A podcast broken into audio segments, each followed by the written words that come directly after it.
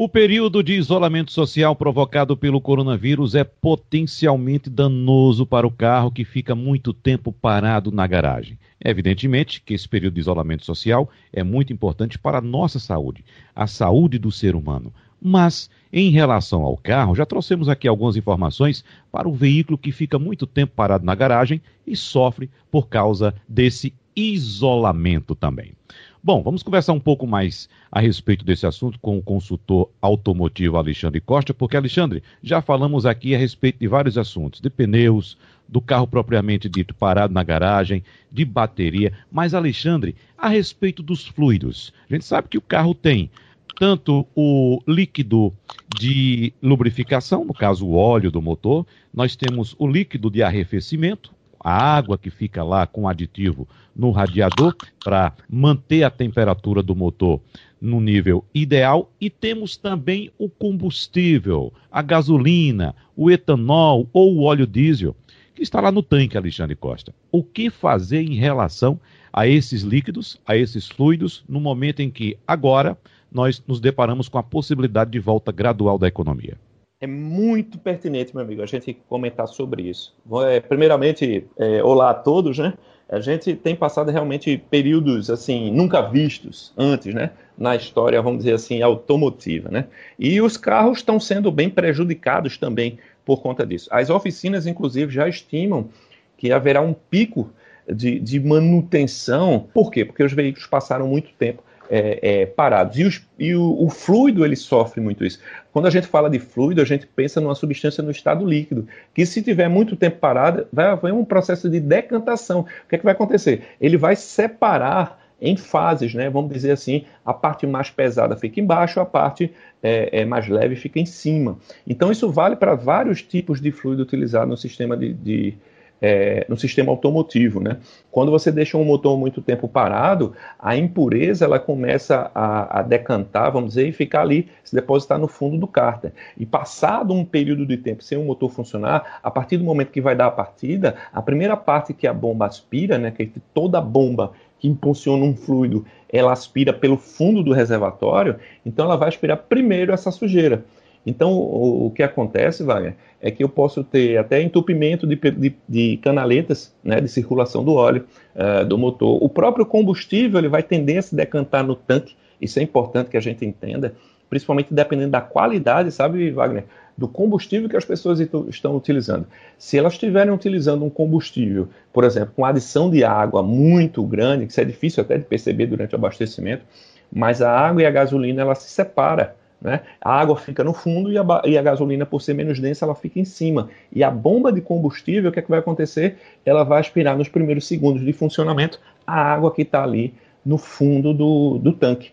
E isso aí termina prejudicando outros componentes da bomba para frente, né? filtro combustível e até chegar no motor.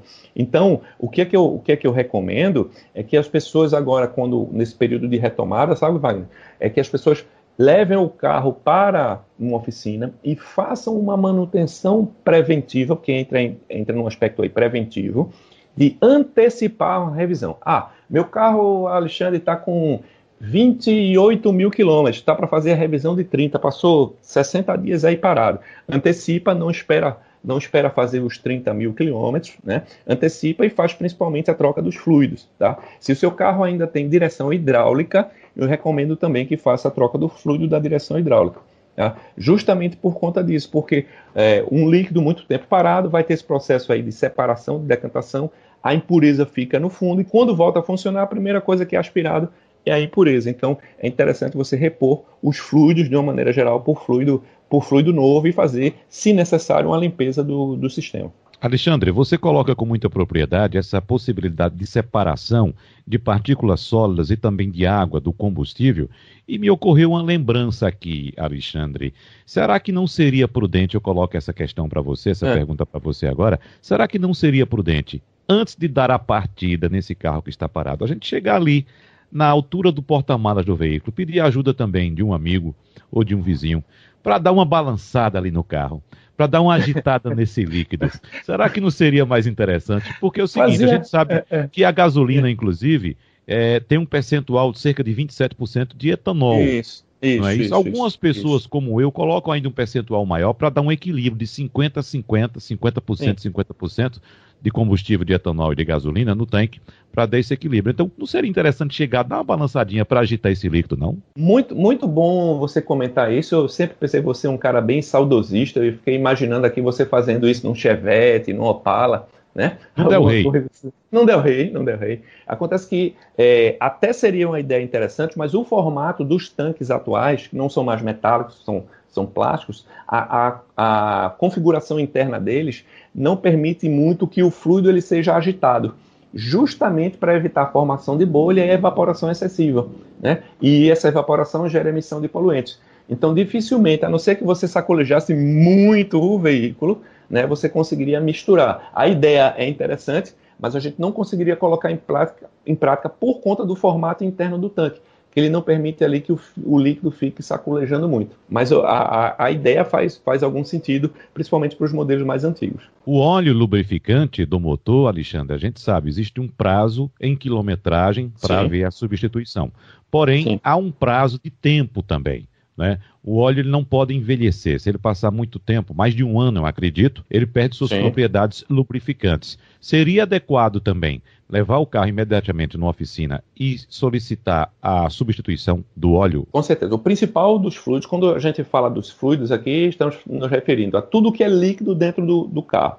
É, o, é o, o óleo do motor, quem tem ainda direção hidráulica, o fluido da direção hidráulica, líquido de arrefecimento, o próprio combustível, é bom ali dar uma renovada, né? É, fazer um abastecimento, rodar, depois fazer outro abastecimento, entendeu? Para trancar aquele combustível ali. E, e, o óleo do motor, sim, com o passar do tempo, ele vai perdendo as suas características ali. Uma vez, uma vez que ele já rodou no motor, o óleo engarrafado, embalado, fechado, ele tem prazo indeterminado numa, numa, numa prateleira. Mas a partir do momento que você coloca ele dentro do motor, que tem contato com resíduos de combustível, com resíduo do óleo velho, ele começa a degradar. Se ele passar muito tempo, o que acontece é que ele vai terminar é, formando borra e aí dificultando a partida do motor, né? gerando até problemas de lubrificação relativamente é, é, complexos. Outro ponto importante, Wagner, sabe que é? Os eletroinjetores. Em alguns veículos eu vou recomendar aqui, principalmente para quem usa 100% de gasolina, que os eletroinjetores, se ficarem muito tempo parados, o próprio resíduo da gasolina, né, que a gente chama de goma, ela, ela vira uma borra ali no injetor, que é uma pequena agulha que tem um furo tão pequeno, tão pequeno, que um fio de cabelo é capaz de obstruir ele. Então, alguns carros vão apresentar falhamento porque o injetor ficou literalmente colado por conta do tempo que o combustível ficou lá. Então, o que é que a gente vai recomendar para alguns clientes aqui que também se faça? Encher o tanque com combustível novo, trocar o, o, filtro de combustível e fazer uma limpeza nos injetores. Isso também vai ser muito importante. Para a gente encerrar, Alexandre, em alguma situação é mais prudente, antes de pensar em dar a partida a um carro que está parado há muito tempo, é mais prudente chamar o reboque, levar o carro para a oficina? Em qual situação isso seria recomendável? É, é uma pergunta bem interessante, Wagner, bem interessante. É, vai depender muito do tempo que este veículo ficou e do combustível, né? Porque, por exemplo, se você coloca gasolina, é, a gasolina tem um tempo de vida útil em reservatório bem menor do que a do álcool. Então, se você ficou com dois meses com o carro desligado, é, você só vai saber, na verdade, se você for dar a partida, o que é que eu recomendo. Passou um período muito longo, mais de 30 dias com o carro desligado, não dê a partida logo. Você liga a ignição sem ligar o motor. Você liga ali no primeiro estágio, escuta o barulhinho da bomba, depois, quando ele parar, você desliga, faz isso três vezes, que é para pressurizar o sistema, e aí sim você dá a partida. Se quando você for fazer esse teste, a, a não escutou nem o barulho da bomba, possivelmente ela colou por conta do combustível que envelheceu dentro dela. Aí é colocar o carro no reboque e não forçar. Alexandre Costa, mais uma vez, muito obrigado, um abraço para você e até a próxima. Um grande abraço e até a próxima.